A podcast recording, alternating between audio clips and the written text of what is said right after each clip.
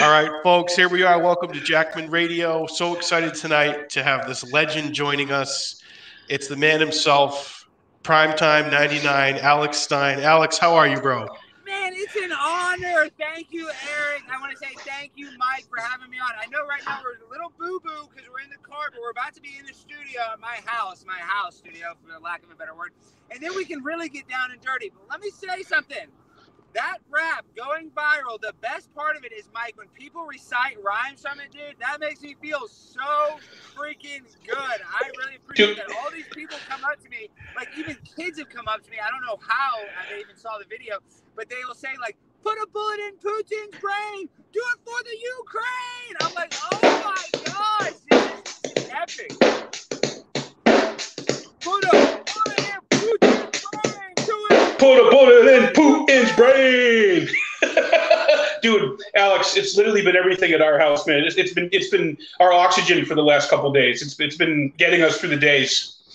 It's Yeah, just why, why is this though? Why do you think it went so viral in y'all's opinion? Like it's kind of sad. Not not that it's sad the, the video, but it's just crazy what goes viral and what doesn't. It just blows my mind. Well, I think I think it's a jolt. I think it's a real jolt. Uh, when I watched it, I really felt something, and um, I think a lot of people are responding in a very similar fashion because um, obviously there's a lot of people who don't know that it's just satire, and they they think that you're serious and you're being totally real. Um, which I can I can kind of see that a little bit, but what I really see is, uh, you know, obviously this is the first time I've ever spoken to you, but um, just looking into you a little bit, man, I can tell that you are someone who does care about the issues. You, you know, you know what you're talking about, and then you add this friggin' outrageous, hysterical, uh, in-your-face persona. That's not. It's not really rude, but it's outrageous. So it's not cruel. It's not like. It's not mean. It's not mean-spirited, and I think that's why people are responding to it. Wow, and that's that's honestly what I'm trying to go for. Is I want to be the self-deprecator. Like I want to make fun of myself, but really, it's just putting a mirror on the mainstream media bullcrap that they always say, and just repeating it. Like that's people are like, "Oh, you're creative," but really, I'm not. I'm kind of a hack. I'm just stealing the mainstream media's ideas and just regurgitating them. But I'm using like the, the you know craziest ideas that they have. But at the end of the day, like World War Three, it's almost inevitable. Like we know this is what's going to happen. Um, and so this song, I guess it resonates with people because they're worried about it, or it's just on everybody's mind. And thi- I guess this is the psyop, though. People told me, Alex, what are you going to create content about when COVID's over? You're a COVID content creator. And I'm like, you imbecile, what are you talking about? I'm a COVID content creator. It's like, dude, there's so much other stuff to talk about in this world other than COVID.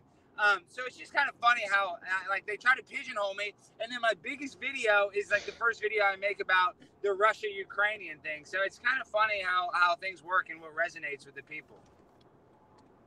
Oh yeah, absolutely, man. And that's that's what I do with, with the thing I'm known uh, most for is my Donald Trump impression, Yeah. um, which which blew up for me back in 2015, 2016. I started going to his rallies here in New Hampshire, dressed like Trump, and the biggest thing that happened was he called me out at one of them and called me to the front of the stage in front of 5,000 people, and it turned into a whole thing. And you know, I got on Actually, see. Wait, I didn't know that. So Eric, he he like had you get in front of everybody. He's like, oh, I love this guy's impression of me. Yeah, he went, Oh no, look at this guy. Look at that guy back there. Oh, tell me this isn't Trump. Please tell me I don't look like that. Come on up here. and he called me up to the front of the stage at a, at a big rally the night before the New Hampshire primary. And uh, he laughed and he got a kick out of it. And he didn't have me executed, which was nice. So from there, I, I did a bunch of interviews and I got on TV. And he said, Hey, man, that's great. Congratulations. I hope you make a lot of money doing this.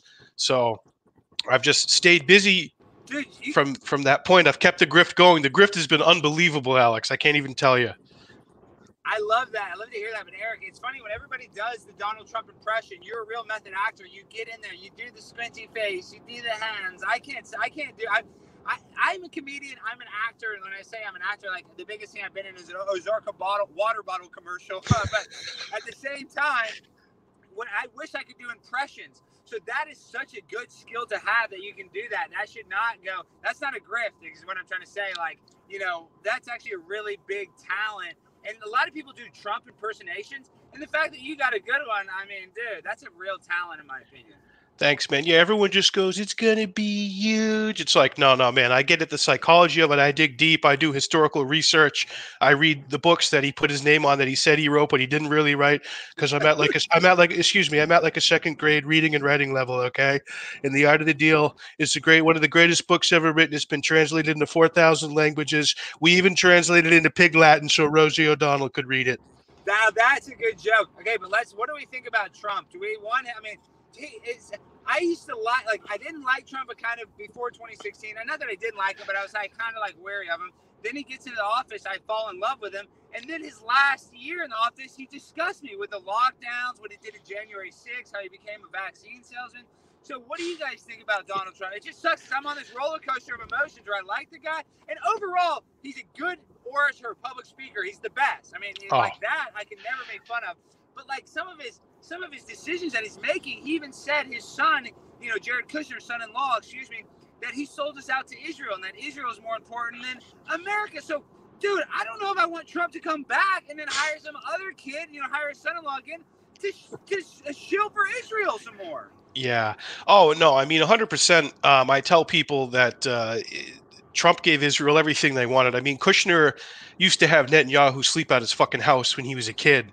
And when when Trump finally got in there, and, and one of the first leaders he had, if not the first, was Netanyahu. Uh, Netanyahu's like, now, Jared, can we finally tell everybody how long we've known each other and how close we are? You know, and and you look at Charles Kushner, Jared's father, and their dealings. I mean, yeah, they're ardent, six, hardcore. Six, six. Wait, wait, their office is at six six six uh, Fifth Avenue. Did yes, it's it's extra money for that address. Alex, it's so satanic. It's Rosemary's Baby on steroids. Okay, you could you couldn't. John Carpenter couldn't even write this stuff. It's so scary. Okay. Well, and then you know Jared Jared Kushner's dad got arrested for. So Jared Kushner blackmailed his brother-in-law. It's incredible. brother-in-law sleep with a prostitute and filmed it and went to jail for it's, that. Like it's fucking incredible. As it gets to honey pot somebody. And Chris Christie's the one who put him away, dude. Did yeah, you know that? Dude, it's so like this circle is this big. It's not even a big circle. They're all connected. I mean, yeah. I'm a tinfoil hat conspiracy theorist. We know this.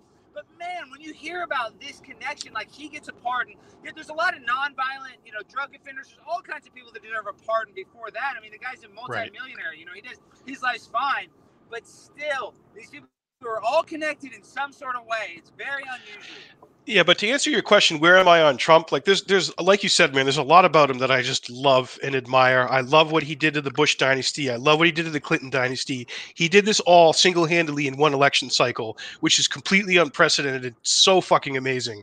And I will always appreciate that about Trump. I mean, we all want to would love to just rub the Bush and Clinton's noses and shit like he did in front of the whole world. I mean, that that just go that goes without saying, man. That was unbelievable. But Eric, why didn't he lock that bitch up, dude? Hillary Clinton is evil, dude. He could have thrown her in, underneath the jail. You know, Alex, that was just a fun thing that we said during the campaign. Flynn said, "Lock her up." Q said, "Lock her up. Bring her down to Guantanamo Bay. We'll waterboard her with Trump ice. It's great water. It's actually just toilet water from Trump Tower, but we don't tell anybody that." Nah, man. You know, you got, look, Eric, you got all the jokes. You even know that you have the backstory of where the oh, toilet water comes dude, from Trump Tower. Alex, we're, we're going to become fast friends in the next hour, dude, and, and find that when we eventually collaborate in person, it's going to be earth shattering. Yes. Okay. So you're in New Hampshire. I'm in Dallas. But the thing is, is uh, you need to come. I mean, I need to go there. I mean, New Hampshire's a great state for libertarians, but I don't know hardly anything about New Hampshire. I'm sure you guys know a little bit about Texas. Uh, mm-hmm. But in there, tell, tell, me about the political makeup. What I know about New Hampshire is it kind of like a lot of old blue collar people? Is am I wrong, or what's what's the makeup of yeah. New Hampshire? I'll give you this one, Mike. Uh, yeah, New Hampshire has been uh, blue the last couple cycles. Um, it did go for uh, crooked in 2016 and Biden won in 20. Um, but like you said, there is a huge libertarian presence here. And, and in fact, in 2012, Ron Paul came in second place behind Mitt Romney um, and Eric and I were very, very much involved in that campaign. Uh, we were involved in Ron Paul's 2008 campaign. And, um, you know, there's a good mixed bag up here. And for the most part, you get left alone. Um, there's some synergy with Texas in terms of, you know, individualism and, and uh, being able to have property rights. And, um, you know, this, we have a very well armed populace up here. Um, you know, if, if you if you're into if you're into guns, New Hampshire is a good place to be for sure. There's no gun laws what's there's no gun laws in New Hampshire? What's the deal with guns in New Hampshire? It's it's pretty loose. I, I, Pretty it- loose. That's how I like it. I like it- it. Well, as far as the gun laws, you, Chicago. Chicago, you can't have any guns, and they have the worst gun violence. That's all you need to know. Is where you can't have a gun is where Well, you're most likely to get shot because the criminals Alex, all have them. Hitler took the guns, Stalin took the guns, Mao took the guns, Fidel Castro took the guns, Hugo Chavez took the guns. I'm here to tell you, Piers, if you try to take our firearms, 1776 will commence again. Do you understand me, bud? Jones, I love it. We got Alex. Alex Jones. That him and Trump. Those are the two impressions Alex. everybody loves. Uh, you know, you know, I'm real, the only reason I'm upset about Ukraine, the whole, all this stuff with Ukraine and NATO and uh, Azov and all them, it's slowing down the civil war here at home. I want to eat my neighbors. I want to barbecue them. I want to polish my guns.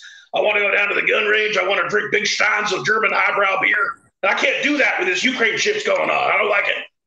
Well, guys, So- what, what's a gallon of gas in New Hampshire right now? I'm driving by the gas station. I just I actually just put some gas in my car. It was four ninety nine is where I put gas in. It's uh, but that was cheaper here. Area. Yeah, it's probably four, probably 460, 470 here in New Hampshire. Would you say somewhere around there? Y'all remember with Trump, it was a dollar sixty. I mean, it was the Look. lowest in years.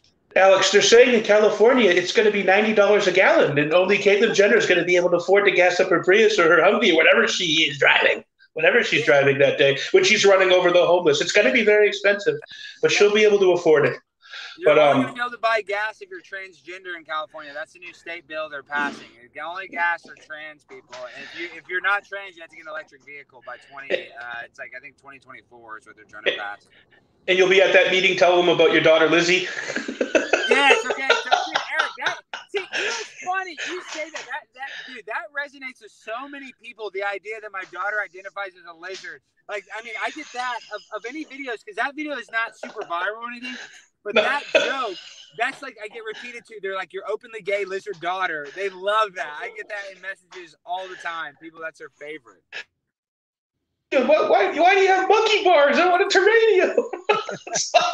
Dude, how do you how do you come up with that? Did you just make that up off the spot, or do you just do you write down a couple sides and know kind of where you're going to go? Because dude, your delivery is flawless. Okay, you're being so nice. I'm I consider myself like I'm not a talented person really uh, that much in life, but I've always been able to improv. I just I have like naturally. As a matter of fact, like in eighth grade, my teachers like they're like, "Oh man, when you do the improv the classes, you know, they just like Alex, you're a really talented improver. You should be an actor." And I was such an idiot. I was like, "No, I want to play sports. I don't want to be a gay actor." And I really regret that now because what I'm saying is, my teachers did notice my talent as a little kid because I didn't have anything. You know, I wasn't a, that smart of a student, and I like, of course, you know, disregarded my teachers. And now my improv skills are, you know, I guess like the thing that's kind of putting me on the map. Because, like you said, I don't really write this stuff out. The, the, the one of the first videos I had that went viral before, like I started getting viral videos, like Ben Shapiro, Sheridan, Charlie Kirk. You know, they just signal boosted it. Not that I love those guys, but I don't really hate them. I'm just saying those guys. I did a speech where I talked about abortion, and I said that abortion is the number one effective form of birth control, and that you know, and I basically talked about birthing persons, and I wrote down the speech word for word, and it did well. Like it went viral. Like I said, it got shared by some big accounts. It got like a million views. Um, uh, but but I realized the whole time that I was reading it, I'm just like looking down at the piece of paper. So for me, I'm better when I do the speeches. Like I'm better if I'm I have the idea, like you said. Like I try to remember some stuff. I try to think of some bullet points. You know, it's like with my rap. Like I have a couple rhymes that like I know. Like that I was practicing before the rap. I was like, gas prices way too high. Vladimir Putin needs to die. But really, like other than that. I was really just going off the dome because I'm like some sort of autistic moron.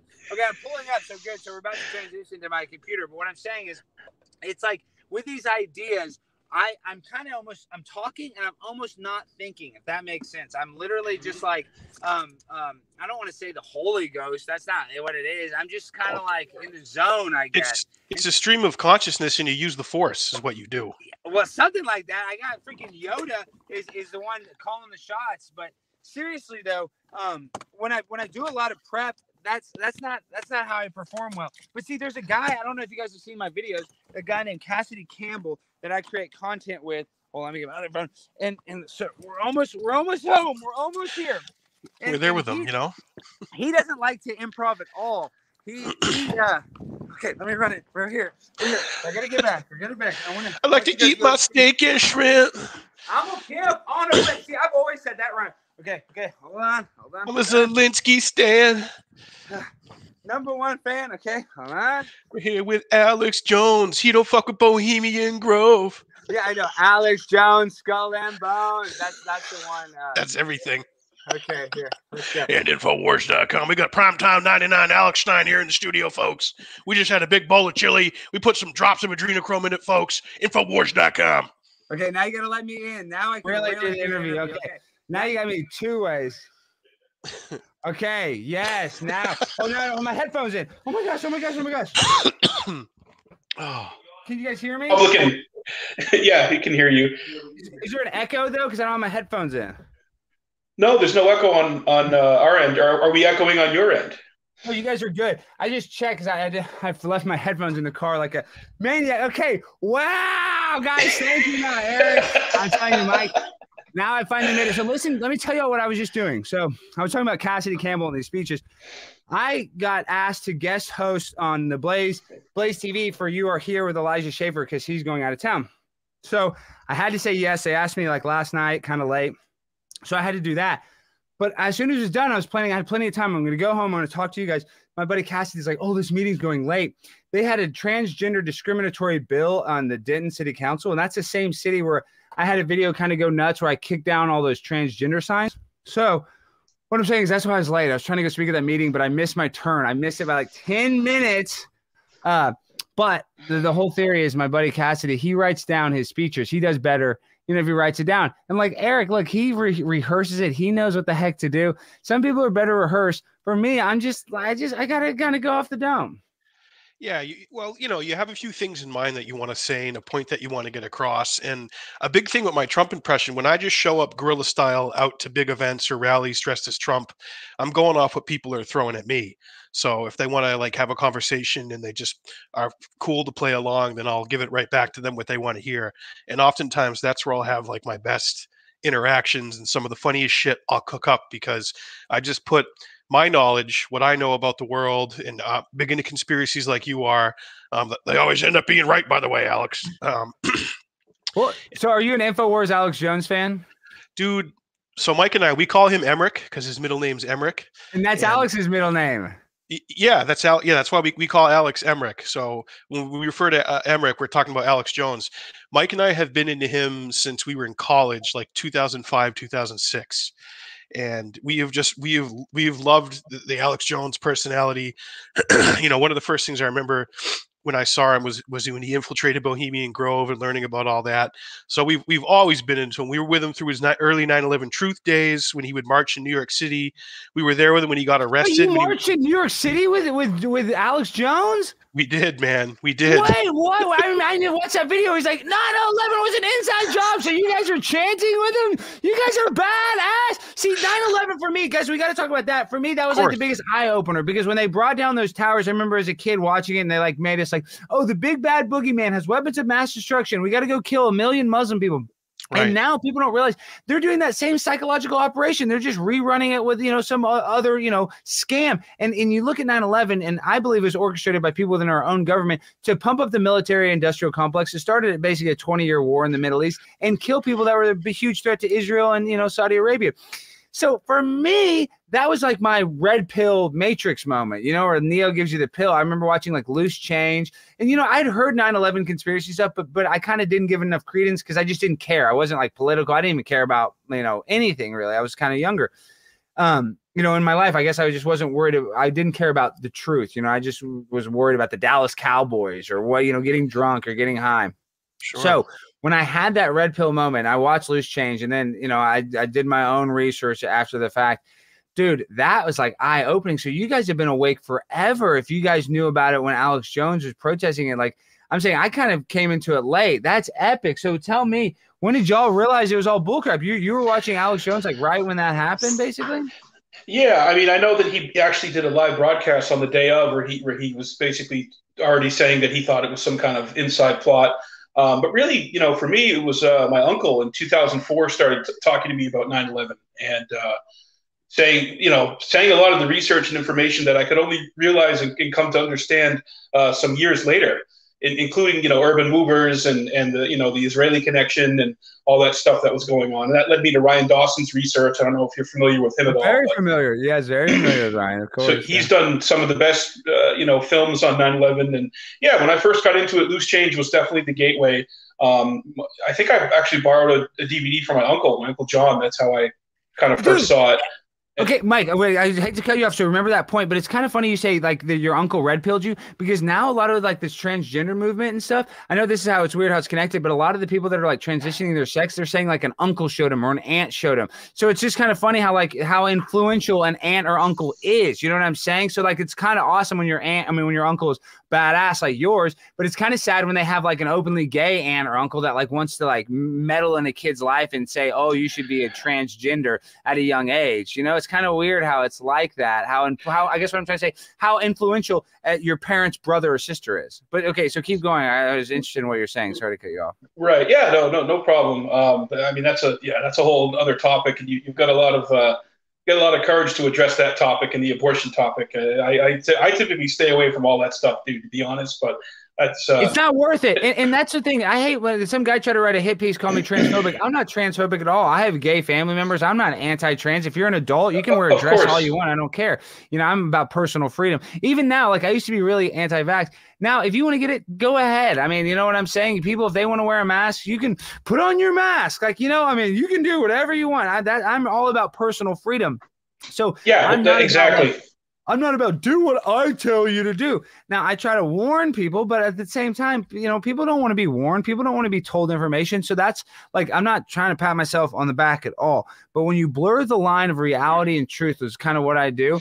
That makes people question the reality. That's all you can do. You can't like tell them facts. You need to make right. people like, is this real? And then they have to kind of do some research. And then that opens up, that turns a part of their brain on that actually has to work and do some you know, learning other than like just the sheep brain where you're just like, whatever's on Netflix. Uh, you know what yeah. I mean? It, well, you're, you're confronting them with it.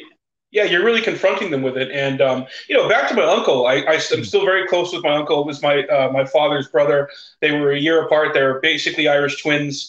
And um, you know, he didn't beat us over the head with it or shove anything down our throat. He just kind of presented it and said, "Hey guys, you know, this is uh, this is what I think about this. This is what I think about the Kennedy assassination, the wars they have in the Middle East, and this is what I think about 9/11. So um, I listen to them. I listen to what anybody. If someone's going to be respectful and talk to me and tell me how they feel about stuff, I love having conversations and listening to people. And I feel like we're really losing the ability to do that now. So you know, some of the stuff in Loose Change and some of the stuff my uncle might believe about it, I, I might not even agree with, but that's fine. Right. But that that led me down a path to go in, into, like you said earlier, your own reading and research and, and education in these these big subjects. I mean, I remember being in high school and talking to some of my history teachers and some of my teachers basic shit about uh, RFK and JFK assassination that they just had no idea about.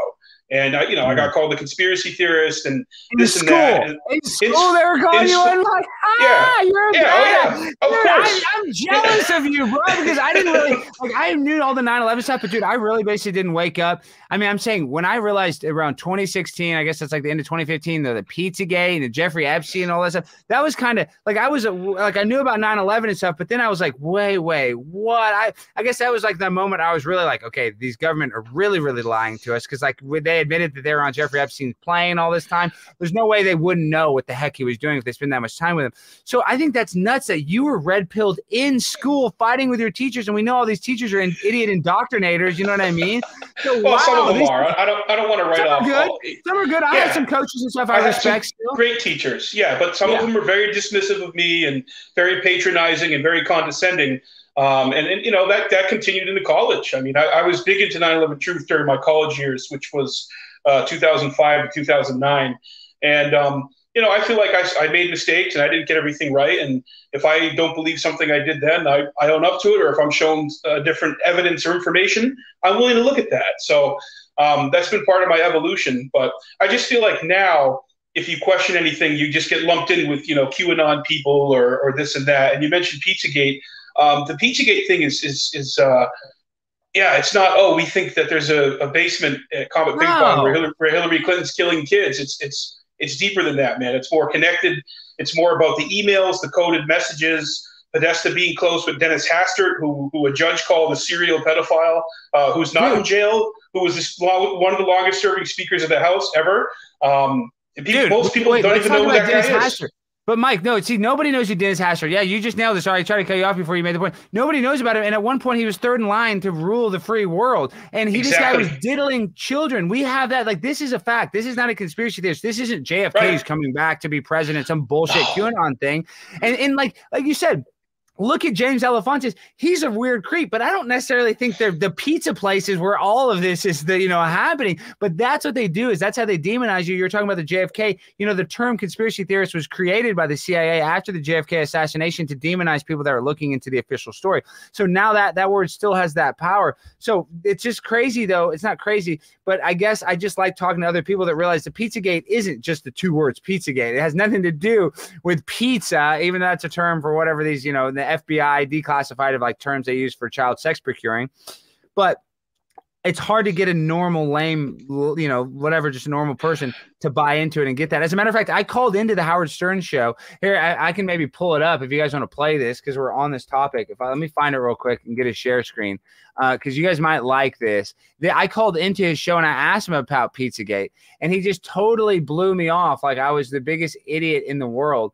Uh, and I just like to because now I used to love Howard Stern. We're talking about kind of our maturation. I used to be like a huge Howard Stern fan, and now the guy is absolutely the most terrible guy in the world. Like he believes you should die. He's not, a Mondo you know. Puck now, man. He's he's totally lost his balls. He's a Hillary bootlicker. He's a shadow of his former self. Yes, and you talk about the Hillary bootleg b- bootlicker, yeah, because that's that's what's so uh, big about this video is like he's literally in the video. I mean, boot bootlicking for her, uh, you know, harder than Yeah. anybody can. If I can Well, the- freaking the thing, find the thing, Alex, about uh, Pizzagate and, and having some foundational understanding about elite deviance and elite pedophilia is my brother and I grew up in the shadow of the Boston Archdiocese and and that and that scandal and the fallout from that. And both of our parents were raised Catholic, and as very young kids, our father made it his part of his business and his duty to keep us uh, far away from the Catholic Church and away from all that, and and for very good reason. He grew up in well, sorry, sorry, cut. Spotlight was one of the best movies ever. Okay, go ahead. Sorry. Yeah, yeah. My old man grew up in inner city Boston in Dorchester in the 60s and 70s.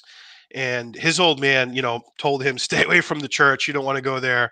And he, he didn't. My dad, you know, luckily kept away from it, but had neighborhood kids, other people he knew who were molested by priests, Catholic priests. And everyone knew about it. Everyone Dude. knew about it. The worst part, though, Eric, is they wouldn't put, call the cops. They would send him to Argentina. They would send him so to you know some other place where Oh. they didn't have to face persecution. So that's the sickest thing is they actually protected the pedophiles instead of you Yep. know like they were They not only did they catch him, but they protected him after the fact. just move them. Just move them to a different diocese 70 miles away and they'll rape 10 other children there. So early on, my brother and I had this instilled in us from our father that be be very, very weary of institutions like the Catholic Church and powerful institutions that have sway over people's mind, over their actions, over their families, over their social network and everything. And uh, I remember a funny, um, we were at a funeral for for my uh, great aunt up in Maine.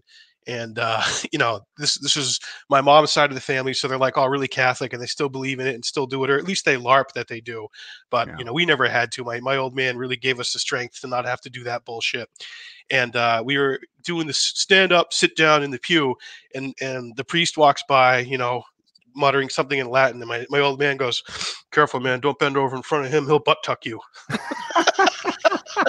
I mean, seriously, those priests are they, they took advantage like little kids. I mean, that's not a conspiracy. that was all come to light. it's the ultimate evil. So having that wind in our sails, the point I'm making is is something like Pizzagate is not a stretch. And, and also I'm sure you know about the Franklin scandal out of Omaha, Nebraska.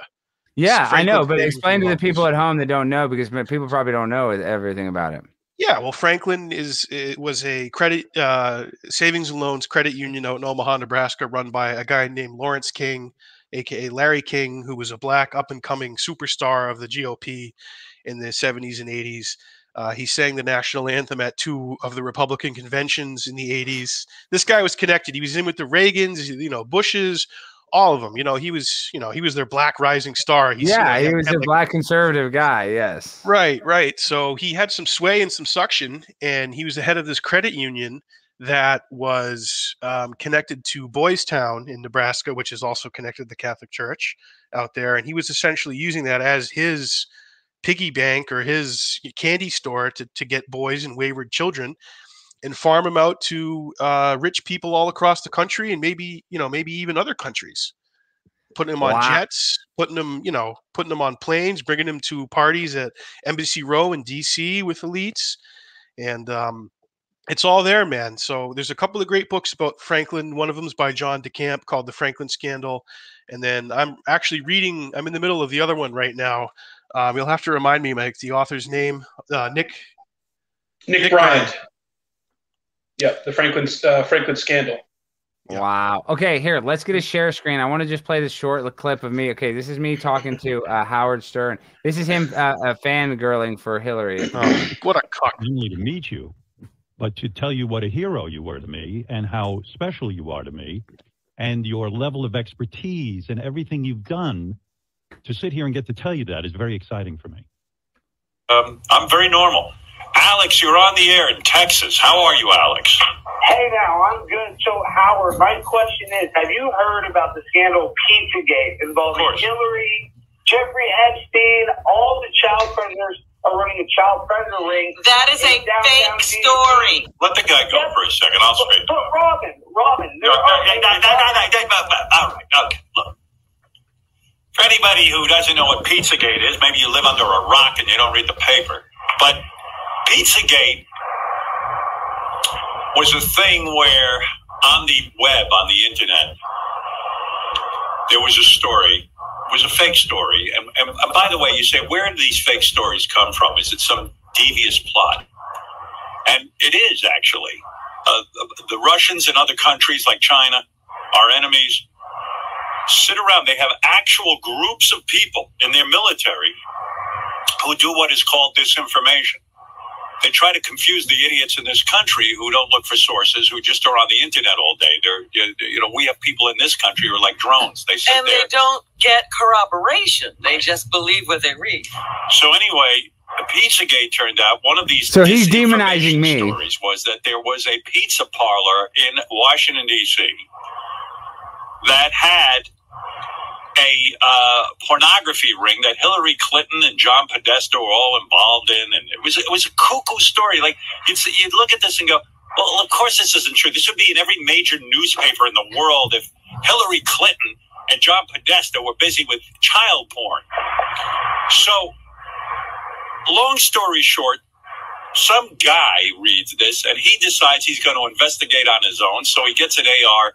I think he had an AR 15 or whatever. You know, he comes in with an assault rifle and he goes down to Washington to investigate. I mean, fortunately, all the people got out of there, but I think he shot up the place, if I have it, if my memory serves me well, yeah. And um, so this is what's happening That in was our a huge- country And we have the internet. It has changed everything. And uh, you got a bunch of morons who sit home and read internet all day. I don't know why they don't work. And they believe anything they read. And these are very gullible, dumb people. I mean, these are the same people who donate to uh, the, the, the Bakker family because, you know, or these t- televangelists, even though Bakker himself was in jail. I mean, it's it's the same. It's it's just the problem is there's a lot of idiots. Listen, you hear all the time. There's certain people call in are dumb. he's talking about Listen, me. what, what are we going to do? If I was president, I'd get rid of a lot of these people. Anybody with an IQ below 110 would be gone. That's the end of them. What? I put them in. Uh, Now here you go. well, come on, I'm all fired up, Robin. Come on with me. No, but in all seriousness, that is what it is. Now, what do you want to say about it, Alex? Now that I've explained it.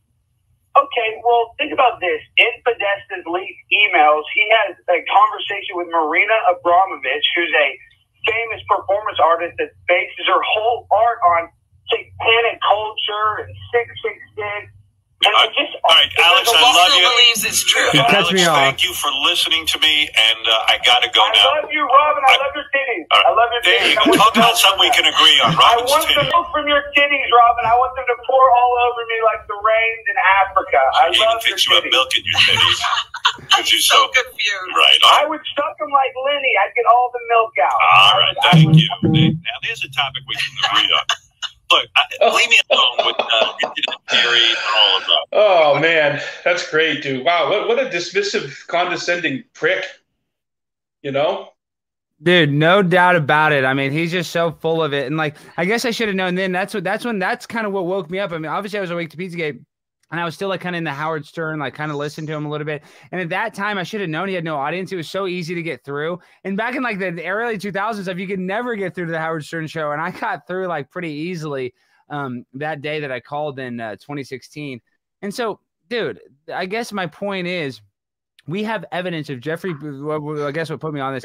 You know that the Clintons were on that plane 26 times, so you know he's probably on it more than that. And and the Secret Service had to be involved because they know where the president is going every single second right. of every single day. So there are people like Dennis Hastert as high up that are covering up for these evil beings. Yeah, exactly. And he flew unguarded on the plane too. This, there were some flights where the Secret Service were not there, and um, I, w- I would tend to believe the regular blue collar staff member at the island, as well as Virginia Giuffre Roberts, who both said, even in the Netflix documentary, yes, I saw Bill Clinton at the island, and this was at a time when there were some young looking girls there. Um, you know, they could have been 17, maybe they were 18, whatever, but Bill Clinton's lying about being on Epstein's island. Okay, if he's lying about that, you know, he's probably lying about other stuff too. Well, that's a so, good point. That, that that's the problem with the sex trafficking. Like that's why I think that we should decriminalize prostitution, like they have in Amsterdam. Because the thing is, with these pimps, it's just as illegal to have an underage prostitute than it is to have a you know of age prostitute. So now that that that just basically encourages them to get underage people because you know the, I guess that's what people want more, and it's the same crime. So I guess like these people are just committing crimes and they're just covering it up because they know that they're they're crooked, so they're going to do as bad as what I'm trying to say is like they are probably killing kids. They probably are throwing them off boats. They're doing as bad as stuff as possible because if they're if we know of the stuff that they're doing and that's bad, think about what we don't know about. Well, as my yeah, point. and I would point people to Jimmy Savile in England. I mean, uh, Savile was basically you know the pre uh, Epstein, and he was a procurer for uh, wealthy people and MPs and um, you know people in the BBC and probably the royal family. I mean, he was very close with the Queen. He was close close with uh, Prince United. Charles. He was knighted, yeah. And and, and back in the '70s, there's a great clip of uh, Johnny Rotten saying that he'd like to kill Jimmy Savile, and everybody knows about him. And then they banned Johnny Rotten after that. So if Johnny yeah, Rotten's yeah, he yeah. knew. It, it's all because he was on the show Top of the Pop, So he was like the Carson Daly of the TRL era. You know what I mean? It, yeah. Jimmy Savile had access. He was the, the, huge into the children's charity. And so if you guys watch a documentary about Jimmy Savile, the reason why I mentioned the boat, supposedly they would take these kids on his boat. He loved being on his boat. And after they would do something, they would throw the kid in the freaking ocean. I mean, and yeah. what, what is a little kid going to do in the middle of the ocean? They're going to drown and die and get eaten by a fish. It's so evil, man. And, and, and a lot of these kids who fell through the cracks in, in the systems, they were go to, where they were at homes or uh, they were taken to Dolphin Square. Um, there's so much information, man. And there's information about the former Prime Minister Ted Heath, um, which is David Icke's been talking about that guy since the early 90s um, and he's been shown to what be right about Ted that. Heath? I, I, I haven't. I mean, I've probably. I think I because I watched so much David Icke. I've heard him talk about it. But remind me, he was a prime minister, and what was he tied with Savile? I guess. Yeah, he, I, I, well, I think he was tied with Savile, but just that there were uh, very credible allegations uh, from underage boys against him, against Ted Heath. It was investigated after he died, um, and the investigation showed that it was it was credible. But uh, just like Savile, what are you going to do? They're already dead. So it really shows a lot of the institutional rot that's happening here in the United States and in England and really everywhere. I mean, it's, it's a global it's a global thing that's going on, and it's not just a mm-hmm. fairy tale. Um, unfortunately, what happens is that you have the QAnon stuff, and that, that stuff is you know anonymous message boards and just made up fantasy, not stuff that's based on anything real. Um, I recommend people to check out Melfi Buddha's BitChute channel. He just released a 10 minute video which has Denny Hastert in it and it has about a dozen other prominent Democratic and Republican politicians who totally got away with it. So it's in the news, man, but it ends up on page seven or page eight, and then the, the beef between Kanye and Pete Davidson's on page one. So there's your problem. Dude, Exactly, and they'll tell you exactly what Caitlyn Jenner's latest spin class was, or whatever you know, Kim Kardashian's stupid makeup line. But they won't give you any of this, and that's why Howard Stern's like, "Oh, it'd be all over the mainstream media." No. Yeah, right. They'll never cover it. So, what? What's the psychological operation of them revealing it after their death, though? Like, why do you think it ever came out of Jimmy Savile, uh, or you know, like, why do they give us that after the fact? Like, why not well, cover that up still? There were so many complaints about Savile that the dam broke after he died. Um, you know, they, they couldn't ignore it. So Scotland Yard had to have an inquiry, and you know, and they, you know, I don't think they they dug up everything, but I mean, this guy had keys to hospitals and mental wards and uh, crematoriums, and what was he doing down in the morgue? Like this, Dude, he was in the morgue all the time. They said, Yeah, dude, dude. what the heck? And we know they So- like adrenochrome. Well, see, that's the other thing. Is like that's a tinfoil hat. Do they really drink the blood of children? I don't know. I tend to think maybe so. I mean, uh, or or I don't know. Uh, Have you guys seen the thing where adrenochrome is a real thing? Like you can buy, you know, pharmaceutical adrenochrome. Have you seen that? You get it off the dark web. Hunter S. Thompson will send you a bottle.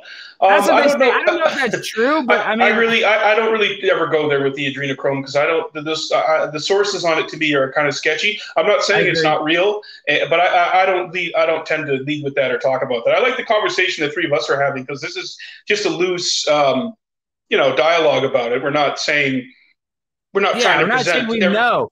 And I don't Well, want to say like for I some just, of this I- stuff. Yeah, like we said, Dennis Hastert. That's just guys. We're just talking about facts That's- that we know. that's facts, guys, guys. Hey, Yeah, Anybody can look Dennis Hastert up, man. Anybody can look up Bohemian Grove. Um, you know whether what they're doing up there is actually they're drinking the blood of children. I just want to say that I don't know if they're drinking blood. We can't confirm that. Uh, The- the- uh, the thing is, though, Alex, if- blood though. if we're talking about it, then you know that there's people doing doing worse out there. Um, uh, but I don't, you know, I don't know, man. I just think the elite and what Jason Bermas calls the predator class, they just they they have their own set of rules. So certainly taking advantage of people, killing people, you know, get ready, get getting rid of the bodies, that that does happen. That happens all the time. So it's not really a stretch. But um, And you- I know Eric. Eric, you just watched the Attwood documentary about Savile. Do you have any insight on that? What what, what that was all about? Yeah, uh, Alex, are you familiar with the Brit Shaun Attwood? Of course, he's great. Yeah, I love him. Yeah, yeah, he's Shaun awesome. Attwood here joining His, you. his crime stuff is is awesome. You know, Oh, and and you know he was re- reading the Epstein stuff. I mean, that's where he really got big on YouTube. So so what was I haven't seen his latest uh, documentary. Tell me about it. Oh, it's dark. It made me ill.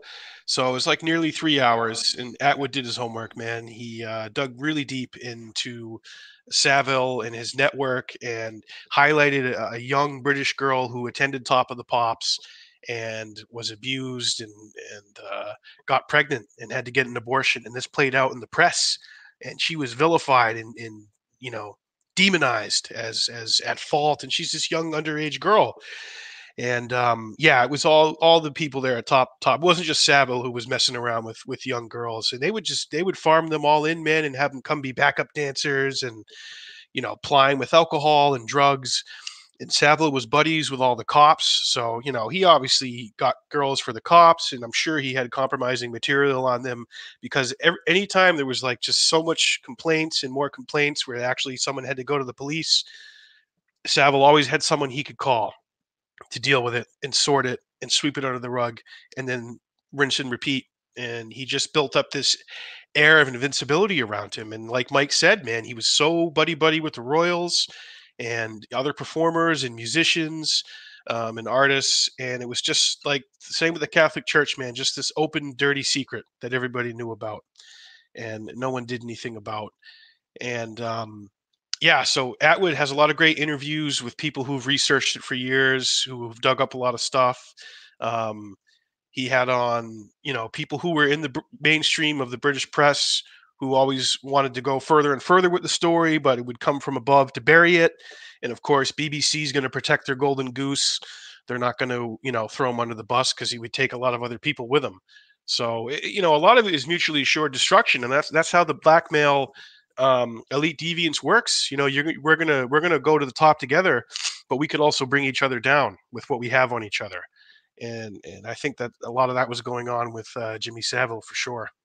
Well, I mean, that's where we look at Ghislaine Maxwell and you look at her dad, Robert Maxwell, and that's supposedly what he did. It's called honey potting. It's where you got to get, you have to, you, the reason why you encourage these people to sleep with the children is so you have evidence and leverage against them. So they ha- kind of have to play ball. So that's really part of the, you know, the, I guess it's a sting. Like you think you're just going with a kid and having fun at Epstein's Island, but yet they got a video camera in there. And as soon as you do it, you're toast. But it's like, people are gonna say, "Oh, that's a conspiracy. You don't know about Robert Maxwell's dad, this and that." So, I mean, yeah, it's just these people are evil. They do get children, uh, they and they sexually abuse them. I mean, it's like we know Jeffrey Epstein sexually abused children. That's Yeah. out in the open. Oh, we that- know Ghislaine. Maxwell That's did it. That's not undeniable arguable. fact.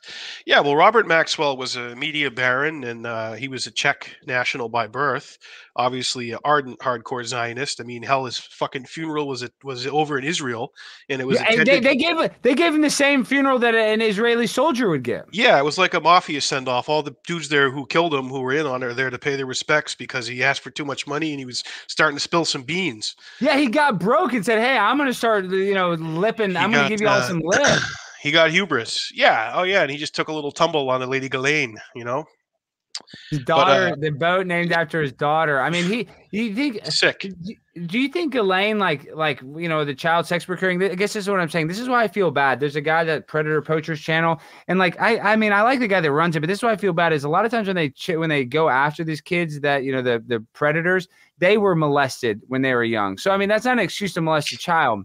But it's very cyclical. So I'm guessing. I wonder if Ghislaine was molested or, or Jeffrey Epstein was molested. We don't know their background, but I feel like that's the only way you could justify it is if you were molested at, at one point. That's because other than that, you're just or say you're like worship Satan and you just want to like ruin people's lives. Well, yeah, there's there's no justifying it. I mean, there's plenty of people who were abused as children that would never dream of harming a child. But of course not. Ghislaine was very much born into this world through her father because of his who he was. He was the super spy for the Mossad. He played all sides. He worked with MI5, MI6, Mossad. He worked with the Soviets. Um, you know, he was U.S. intelligence. He he he had dirt on everybody, and he, whoever.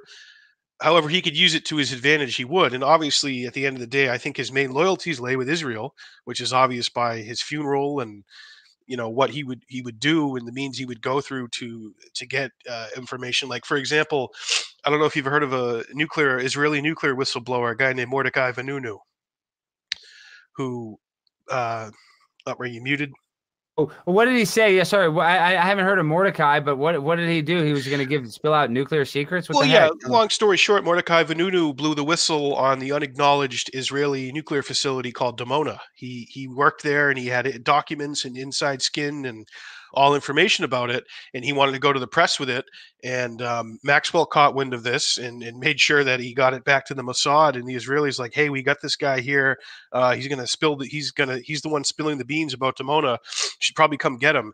And mordecai vanunu uh, was kidnapped by the israelis and brought back to israel you know rendered back to israel and uh, imprisoned for a number of years. I'm pretty sure he's out now. I can't believe he's still alive but um, you know long story short Maxwell had that kind of suction and that kind of leverage where he could he could do that with his network.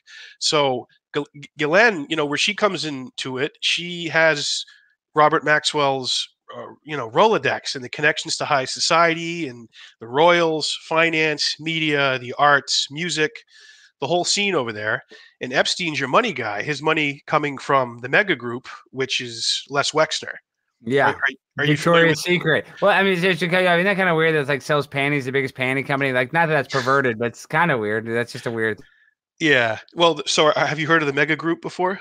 Is that is that Wexner's group, and who else is a part of it? I mean, Yeah, I know the he's a billionaire. Bronfmans, yeah, it's it's basically Zionist billionaires who are Israel first. And I'm sure Larry Silverstein is in that group who got 7.4 billion dollars after the towers fell. Oh yeah, the Bronfmans are, you know, the founders of Seagram's Liquor up there in Canada, and they were connected to the NXIVM cult with that girl Alex Mack from. Yeah, wait, uh, why are so many people connected to that NXIVM cult? That like that's another thing. All these celebrities, what the heck? I mean, that's not that's not a conspiracy. That's like open fact. There's people that are on big time TV shows that were part of that NXIVM thing. Like Oh, what yeah. in the world? the NXIVM. So NXIVM is connected to the Bronfmans uh, through Clare Bronfman, who's the daughter of Edgar and the original Bronfmans, and they're they're part of this mega group, ultra Zionist Israel First network that funds these kind of operations like Epstein. So Epstein is just he's not a genius, he's not brilliant, he's not really that talented. He's a con artist and he's a fence and he's a front for the mega group and this uh, group of billionaires and wealthy uh, patrons who need to get the goods and the dirt on American politicians, just like you said earlier, to control them, to leverage them, to get them to do their bidding, um, you know, and ultimately uh, serve to enrich uh, Israel and their interests. So that that's really what the Epstein. It's not like this big fucking mystery what Epstein was or what he is or what Maxwell uh, was and what they did. It's it's it's really obvious and it's right there for anyone to see. Well, uh, Mike made a good point though. It's just it gets hijacked in the media. Call, oh, you're a QAnon. You think JFK Jr. is coming back? I mean, they just throw the baby out with the bathwater when that's not the that's not the case. We don't necessarily. I mean, we don't think that. We, we don't think QAnon's real. And I mean, it's. I guess this is what I'm saying is it's the same people that tell you Hunter Biden's laptop is fake, and they have to come out and say, "Oh, it's real." the media is always going to lie to us and i know you know that and i hope the people watching this probably know that but it's like what what's real about our history? What do we really know that happened? I mean if the i mean and you talk about operation mockingbird where the cia admits that they have you know informants at every level of our media from radio television to film to marketing it doesn't matter. They have somebody in there. And i i, I use the example of um last action hero I believe it's James Cameron directed that. And when they want to get military, uh, they want to use like real military tanks, they have to give the United States uh, script approval. And in that movie, the terrorists are originally going to be like Chinese or something, and they the CIA said no, we want them to be Muslim terrorists. So it's like, dude, they control the narrative. Everything is fake in the radio, television, movies. It doesn't matter. It's all propaganda. Yeah, a lot of it's predictive programming. It's getting uh, the seeds of ideas planted into the populace's head to uh, be accepting of you know a mass cal event or uh, having ramped up um, you know friction uh, against the you know the Russians. I mean, for a while there during the Cold War and, and you know the height of it in the 80s. Uh, it was it was the big bad you know Russians, the Soviet Union, and then you know after after that collapse in the early 90s, it then shifted. You saw a shift towards Middle Easterners, and then especially after 9/11, you saw a lot of that. And uh, yeah, the CIA actually has a Hollywood office. They have a, uh, a, a movie office within the CIA. Like you said, they go over scripts, they approve things, they approve gear, they send um, advisors to the film. Um, certainly, the, the, Hurt Locker, Zero Dark Thirty, um, you know, anything. What's his face there, uh, Bruckheimer, any, any of these big action. Down. Well, I mean, every any any military I mean, movie, they're gonna have their fingerprints. Remember Under Siege with Steven Seagal? A great movie. But yeah, I mean, it is a great movie. Gary Busey with the big boobs and the, the lipstick and the wig, and Tommy Lee Jones dancing around with the leather jacket. I mean, it's unbelievable. Under Siege is great. Oh, yeah, dude, awesome. how, about if, how about if I rearrange your face? But you know what? It, what it really is is just propaganda for the military-industrial complex disguised as a two-hour action movie. But I'm here for that. But I but I recognize that all the Marvel shit, the Captain America stuff, that's all. That's all propaganda. I mean, it's just blatant propaganda. Um, and actually, Sean Stone, who we had on, uh, Oliver Stone's son, has done a great series called, uh, I think it's called Hollywood DC, right, Eric, where he goes into the connections between, um, you know, the CIA, the intelligence agencies, like the Pentagon and uh, Hollywood, and these big studios. You know, I making, want to watch that. It's really good. Yeah, I actually think it was an RT production, so you might not be able to find it anymore. You know, what? Sean Stone. I mean, dude, that, that shows you. And Oliver, his dad, you know, JFK. That kind of that was like kind of my first red pill. I remember watching that. We watched it for a, a class in high school, nice. but like I didn't believe it. You know, I was like, oh, I don't know. You know, it's funny, but it's just kind of dropping those seeds. Okay, so guys, obviously we're anti-war. I'm a conflict interventionist. So why does the military-industrial complex, in your opinion, get all of our budget when we have problems like fentanyl and homelessness, and like we could just we could just reappropriate all those funds and actually fix some problems? But why does the military industrial complex get our money? I think there's a meme where it's like a guy making $60,000 a year shooting a bomb that costs $80,000 to make at a guy that makes $0 a year. I mean, it doesn't make any sense. Who benefits other than the guy that sells the rocket? Well, there you go, man. I think you hit the nail on the head. I think the uh, the good people at Boeing and Raytheon and uh, you know other defense contractors who have a revolving door with the Pentagon, um, that gravy train is so freaking good, man. They got to have. I mean, shit. Afghanistan was 20 years longer than it's America's longest war. Um, obviously, Iraq, all the wars that go on. Any any any people who need to be bombed and blow up, you know, thousands of miles away. Well, that costs some money, and it usually comes at the expense of the taxpayer. So for me, it just shows you that those people in charge do not care about the American people. They don't care about your your average suffering, you know, uh, working, you know, people, mothers and fathers, single mothers, whoever is trying to live paycheck to paycheck and take care of their kids. Um, they don't care about drug addicts. We have a huge problem with fentanyl and heroin here in New Hampshire. Sadly, New Hampshire is one of the states that has the largest drug problem in the whole country, which is which is so sad. I mean, Eric and I know people that we went to school with who have passed away from drug overdose. I'm sure everybody does. And um, gotta say, just- one of my best friends. You guys don't know this about me. Let me give you a little backstory. So I worked for the TV show Cheaters for about ten years, and I can only say so much about that show because I signed a non-disclosure agreement. Uh, Roger to- Lodge. yeah, so you guys can figure out a little bit about. Uh, the only reason I won't talk about the truth about it is because I can't. But this is what I'm saying is. The guy that was the host of it, not Roger Lodge, he was uh, Joey Greco, but Roger Lodge did. Uh, Oh, uh, the guy who pretended to, he pretended to get stabbed, right? When Greco He looked, pretended yeah, to get yeah, he got stabbed. Okay, but what I'm saying is, uh, um, um, uh, uh, the host of it was a guy named Clark Gable, who after Joey Greco, and his grandfather was the Clark Gable from Gone with the Wind.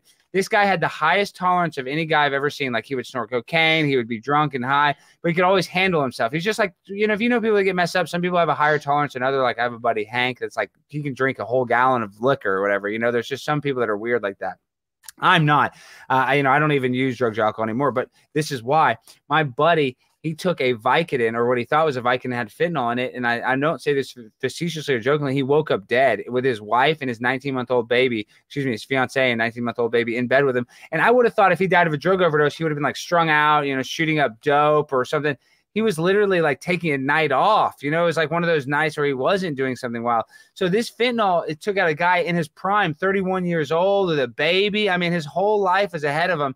And in one night, one pill that's made in some bathtub with some, you know, pill press from Chinese fentanyl is killing people like that. You know, and I know. So everybody's affected by it. And you know, they'll never talk about that on the media. I mean, they mention it, but they don't. If they gave it this one one fifth of the attention that they give the vaccine, we would save a lot of lives. But they don't care about those lives. No, no, it's it's it's problem action, you know, solution. It's going to be a problem, you know, that we may or may not be involved with, you know, Fauci, and then uh, there's going to be a reaction, and we're going to give you the solution. I mean, it's it really reminds me of V for Vendetta, man. At the end of the day, the whole deal, and we don't even need to get into the to, to the COVID nineteen, you know, business right now, and um, that could be for another show. But um, you know, Rand Paul hammered Fauci in those hearings about gain of function, about the lab research, about everything that was going on. I think there's probably a lot more to that that's going that's going to eventually come out. Um, but back to the military-industrial complex, it's all about profit. It's just all about it's all about exporting death around the world and making money. And uh, it's it's shit. Eisenhower talked about it, and when he was leaving office in 1961, and um, it's just you know. And what did Eisenhower said? He said that the military-industrial complex is that's his exact terms, wasn't he? Isn't that, isn't that exactly what he said? Yeah, he said, "Beware their influence on our culture, on our society, on you know pretty much every education, every aspect." And it really has. The militaristic mindset has infiltrated every aspect of our society, whether Dude, we the realize it. people like the people on the left, these are these whatever uh, social justice virtue signalers, they love war more than anything. It makes Dude. no, I'm just I'm sorry I'm going crazy, it's just like I, I wish these idiots weren't so dumb and they would say, Oh, we don't need to fight a war because I want to virtue signal and save some lives. But no, they're Well- like, Oh well, uh, they hate America. Those people like they hate America. So why do they why do they think it's okay for us to go to the Middle East and kill Muslim people? Like ah, it makes me sick, Mike. I know. Well, they, they want to sign up with your Legionnaire group to go to Ukraine with uh, what was his name, Sergeant Matt. Uh, what was the character? Uh, Marcus Matthews, but okay, you Oh. know what's funny? Okay, I got to bring this up, and the reason why I did that bit is, dude, there are- there's people in Dallas, and they cover them on the Dallas Morning News or like you know the local news. The people have four kids, they're ex, you know, Iraq war veteran, and they're going to fight for Ukraine. I'm like, dude, I get you have PTSD and you maybe only feel comfortable on a battlefield or something, but if you have a family, you have kids. Why would any sane person want to go get a gun and point it at another person and pull the trigger? Like, like go hunt something. I mean, do not hunt a human being. It's just ridiculous. propaganda. This this is the level of propaganda that's going on, and I think Eric, there's what thirty or forty thousand, you know, volunteers coming from all over the world. Hi, Kitty. Yeah. Yeah, so there was um I, I saw this Alex Vice did a, a piece about the thousands of foreign fighters who were signing up to fight for the Ukraine Legion. Pure And one of- propaganda. One of them was this fucking former cop from Chicago. So, you know, second to killing unarmed black people in the hood, you know, are Russians. So he wants to go over there and shoot some Russians. You're absolutely right, dude. You have to be completely batshit out of your fucking mind to think that this is a worthwhile endeavor to be from another country to go sign up to fight with the legion of another country against Russia, who has who has not bombed the United States, who has not attacked the United States, you know, who hasn't threatened us. Yeah, maybe they fucking meddled in the election, or they sent some memes, or sent some some vodka. They that had won the election with memes. They didn't get any inside information. I was sorry to cut you off, but It's literally, bullshit. they, Russia Gates hysteria. I don't buy it. Look, my aunt's from Russia. I love Russian people, man. Uh, they're not going to brainwash me to hate Russia. All right. Putin's a kleptocratic thug, dictator, piece of shit, corrupt asshole. Everyone knows that. But most world leaders are that too. I got news for you. So, we're, we're the same in America. But you know, you know what should have been the biggest thing? Sorry to cut you off, Eric. Is Pat Tillman? Is he was a guy that was actually a patriot, a football player that went over there, and then he died by friendly fire. And his wife said he. Yeah, and, and, and he, that he he was sending her letters saying how there's no clear agenda. We're here Bad. fighting for oh, nothing. He was ready to blow the whistle. Dead blow the whistle on the whole thing. Rumsfeld was watching him very closely what he was doing over there. And then he dies and they burn his flak jacket, they burn all his stuff. And his brother spoke at his memorial, said, You know, my brother Pat was an atheist. He doesn't believe in any of this bullshit. It's all lies, what you guys are doing, you know, with my, my brother's memory. Oh, yeah. Pat Tillman was awesome, man. He, he was. But, but wait, why did they burn his flak jacket? I remember I saw the documentary on it, but what was the excuse for doing that? I don't even remember that. Like well, basically, well, they, they, initially they lied and said he was engaged in a firefight and he was killed by enemy fire. When in reality, he was actually killed by friendly fire. Um, a now, training deal, right? And where he wasn't even in the battlefield, wasn't it training or something? I, I know it's friendly fire. Yeah, it was. It was. You know, obviously on the same side, um, and I think they might insinuate in the documentary that it was intentional. I don't. I don't necessarily think it was. I, I honestly would have to go back and look at that. But they basically burned that to cover their tracks because they had a whole story concocted um, that he, you know, went down a hero fighting the enemy. He should have been like, saving Private Ryan. They should have had a whole crew the whole war. I'm serious. Tom, they should have had Tom a whole Hanks there. people that just protected him. Yeah, well, you know, he was he was the they were used the Bush administration was using him for propaganda purposes. They wanted this the war was not going well in Iraq or Afghanistan. They knew that. They, you know, even the Washington Post exposed that a few years ago um, with the Afghanistan papers. Um, but they needed to boost morale and they needed to sell it to the American people. So wow, we got this NFL star who gave it all up to go, you know, to go fight the terrorists, and this is the story we're going to sell. They don't care about him or his family. They don't care about his friends. You know, they, they don't care about the truth about that. But that was a really great documentary, and it, it's really sad and sobering to see something like that. But um, you know, I've known other people who served over in Iraq, and they said, yeah, there's there's all kinds of shit that got staged. So Dude, you know, we're not even talking about the Balky boys, the guy that had sex slaves at Afghanistan people. Usually they were rich men, and they would have young children that would like work for him and be their sex slaves. And the military knew about this and you couldn't do anything it about it.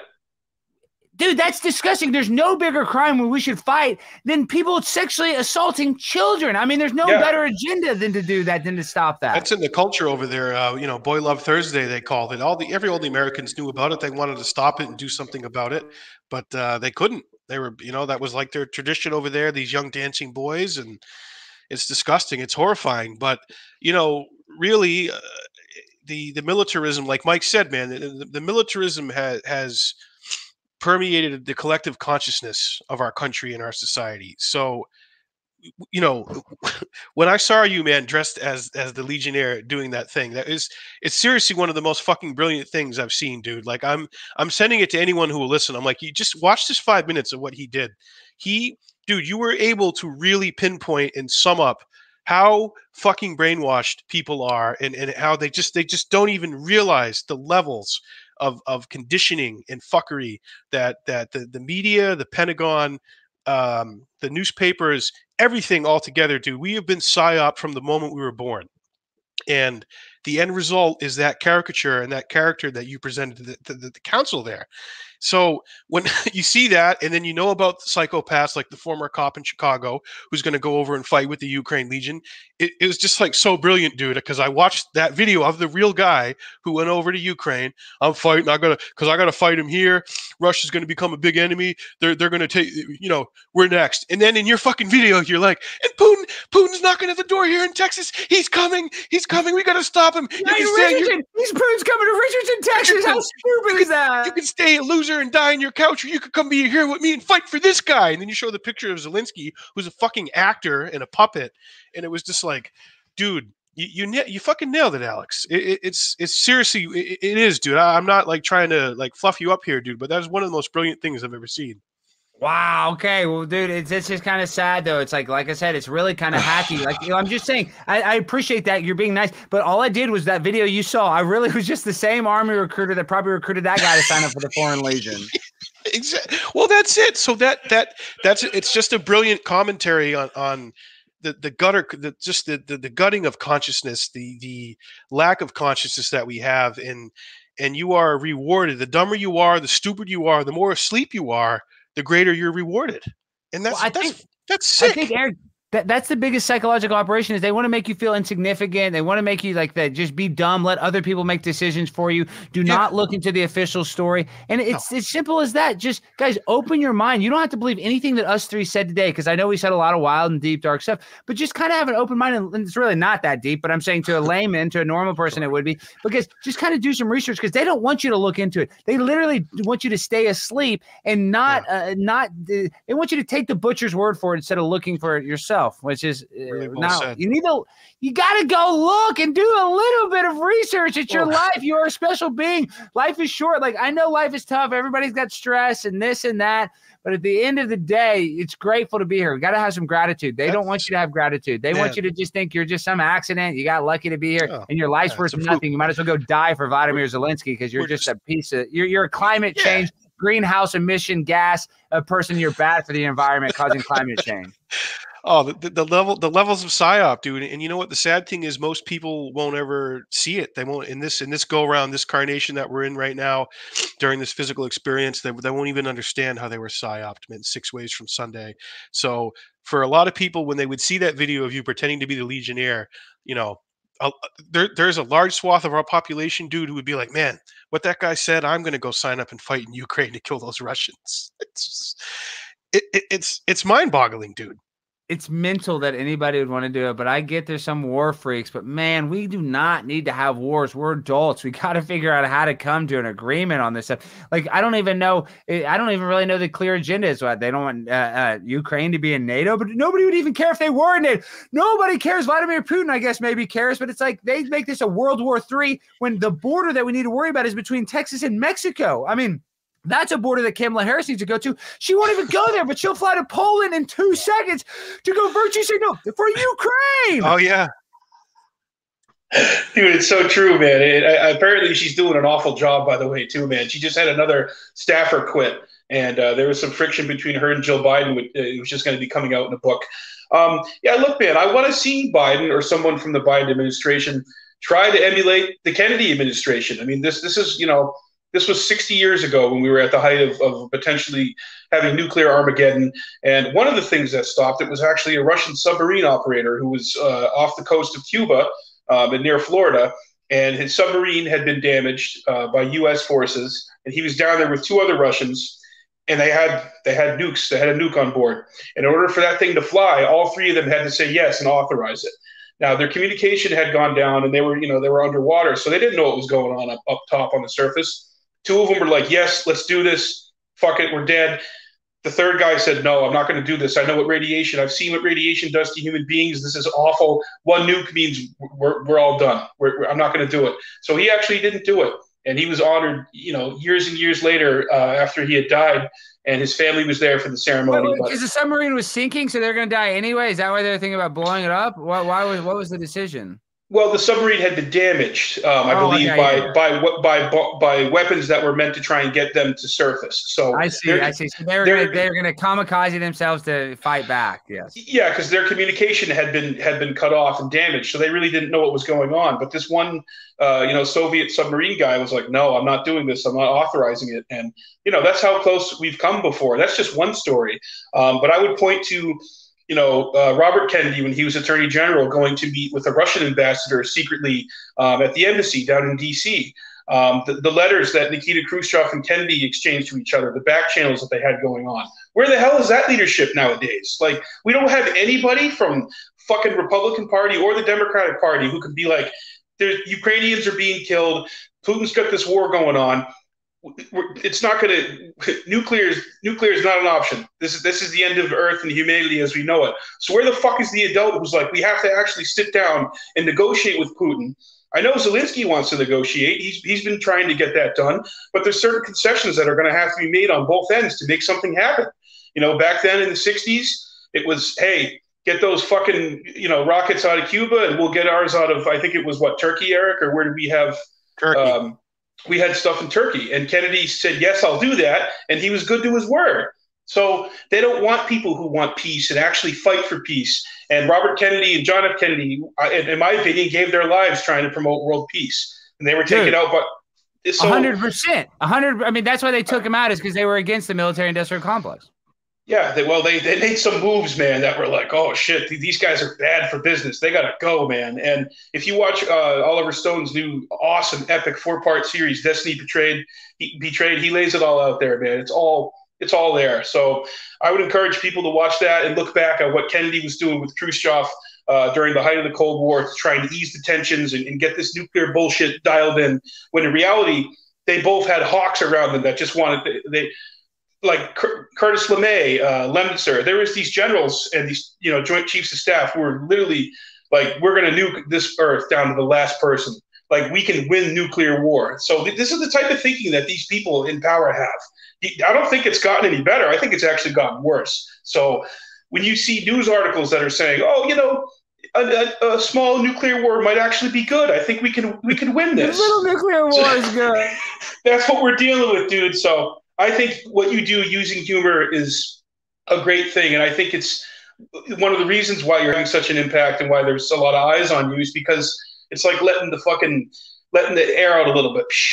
Turning the pressure down a little bit, man. Showing what humor can do, um, what getting people to actually think about what we're talking about here. Because what we're talking about is fucking nuclear Armageddon. Ultimately, if one nuke flies, dude, that's it. There's no turning back. And they, teach you this in school, and I don't even know if I necessarily believe this that we have enough nukes to blow the, the world up a million times over. Oh. Like they want, I'm just saying, they want you to live in fear of this. It's kind of like the Rocket Man in North Korea. Like they want you to.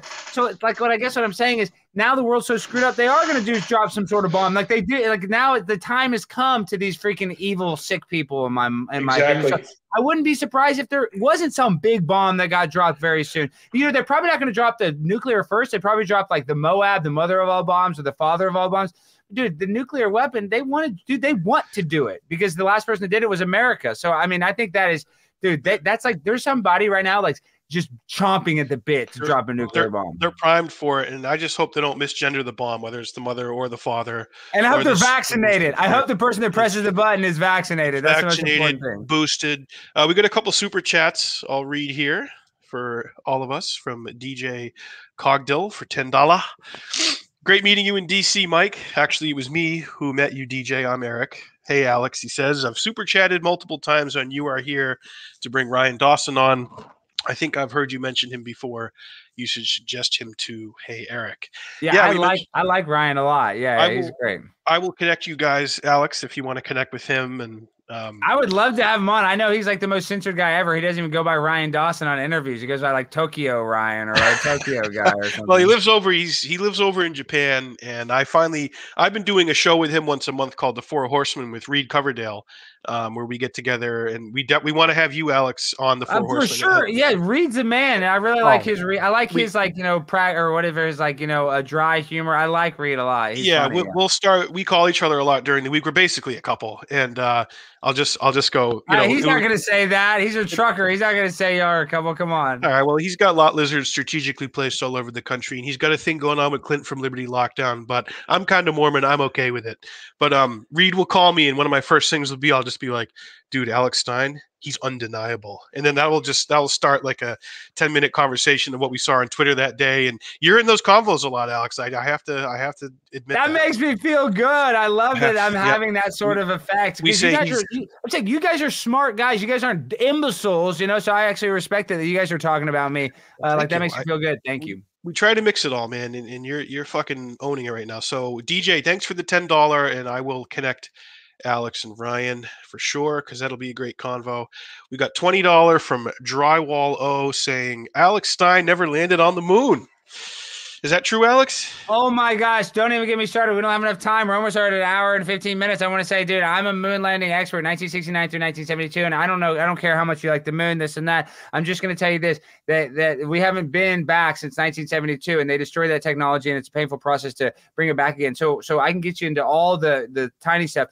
But just think about this: it's the only technology that's gone backwards, and and the idea that we went there and back on one tank of gas, 237,000 miles and back it's absurd. But I, it would take me all night to really dive deep. But yeah, I'm a moon hoaxer uh, Well, for sure. It- it- absolutely, and I haven't dug t- uh, too deep into the moon landing, so I would love to schedule a separate Jackman Radio with you where we can. Ah, dude, I will handle the whole moon. It's gonna take a whole hour, and I'll give you. I'll, I'll red pill you on the You moon. can tell me some stuff that I need to look at beforehand, and I'll prep for it. You need to we- watch you know- Bart. You need to watch a funny thing happen on the way to the moon. Okay, I've heard of that. That's like it's not like the quintessential thing, but it's one of the best ones that it just it'll just show you that these NASA they wouldn't even put their hand on a Bible and swear to God that they went there. And, and you just got to look at NASA. It's like we're in the space race with Russia. It has connects with Russia. It's just it's it, it's very good. You need to look into that tonight. You need both of y'all need to watch a funny thing happen on the way to the moon. It's actually well edited and it, and it's like you don't have to believe everything, but it'll open your eyes to some some unique stuff. Bart Sibrel. And I don't even like Bart Sibrel. He's actually kind of an annoying guy, but he made a good documentary. Well, yeah, I'll definitely check that out. And then Timeout Humanity says prime time Alex Stein with the Four Horsemen would be incredible. Well, Timeout Humanity, I think it's going to happen. We're going to get some of the players together. We're going to negotiate a world class deal.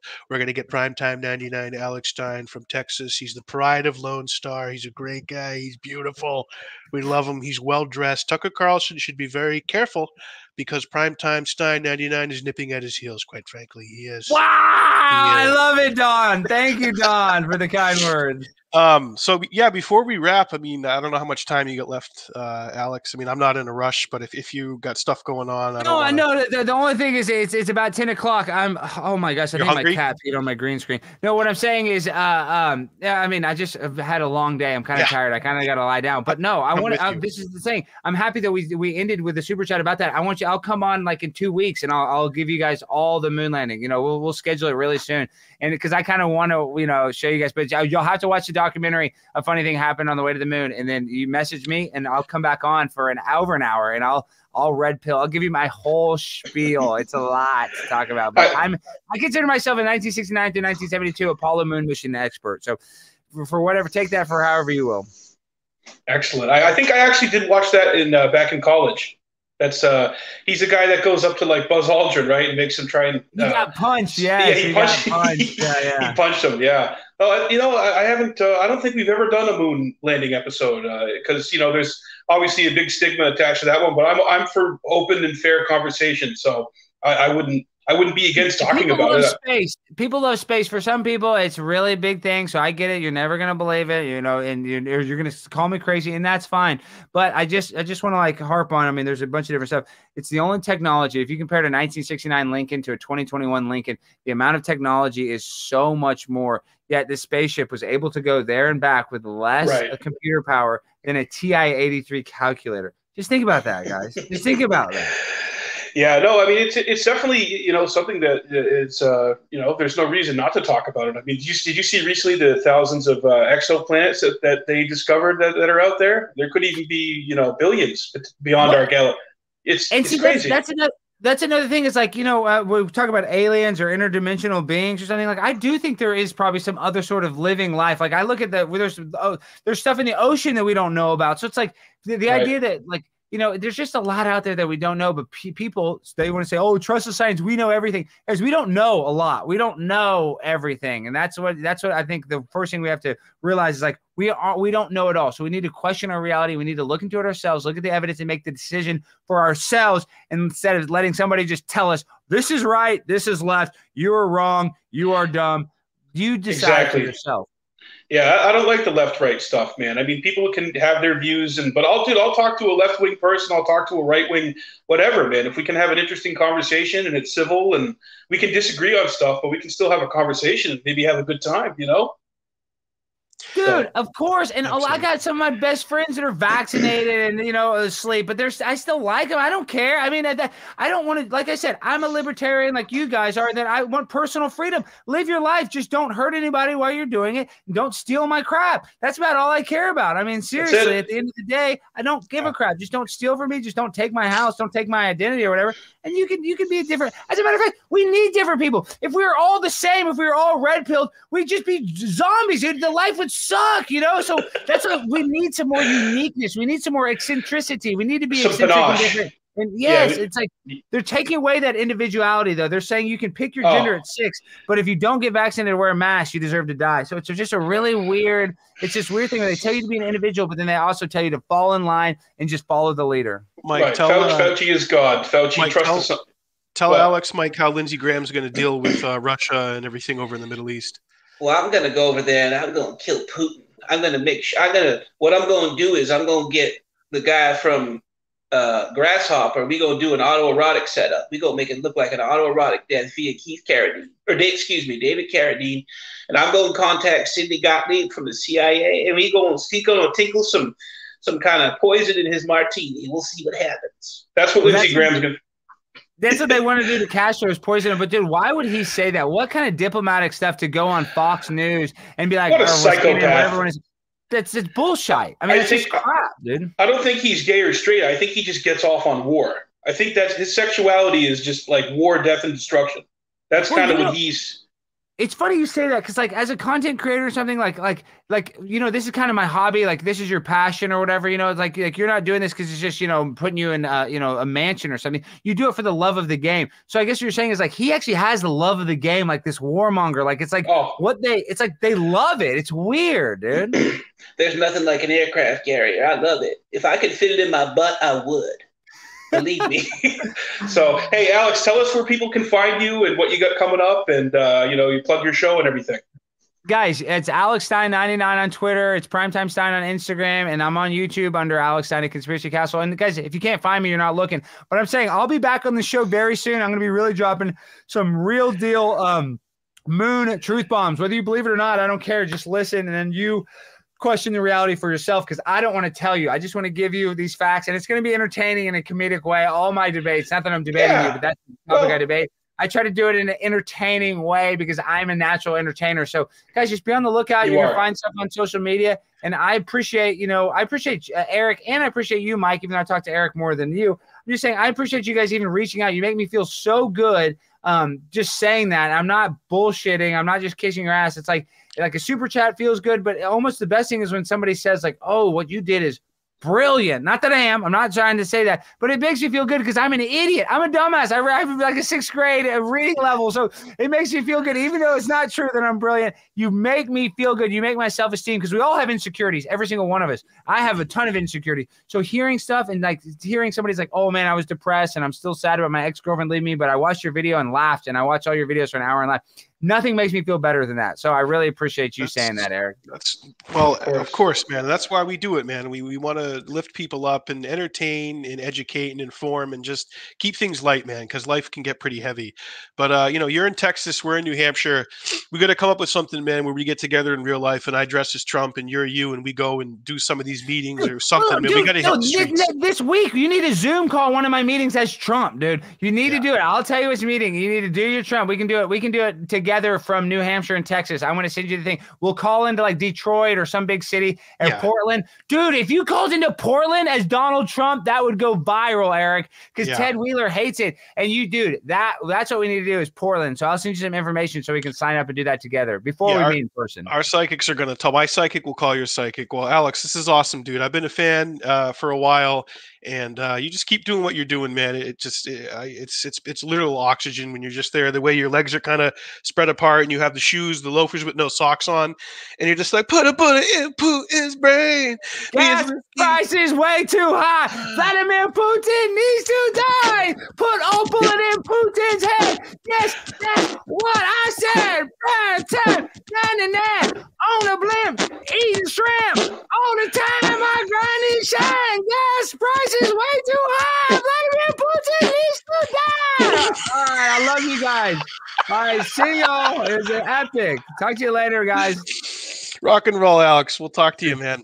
See ya. So I will uh, end this broadcast if you want to hang out for a sec. So everyone, thanks for watching. Hit that fucking subscribe button. Let's get the subs way up on this channel.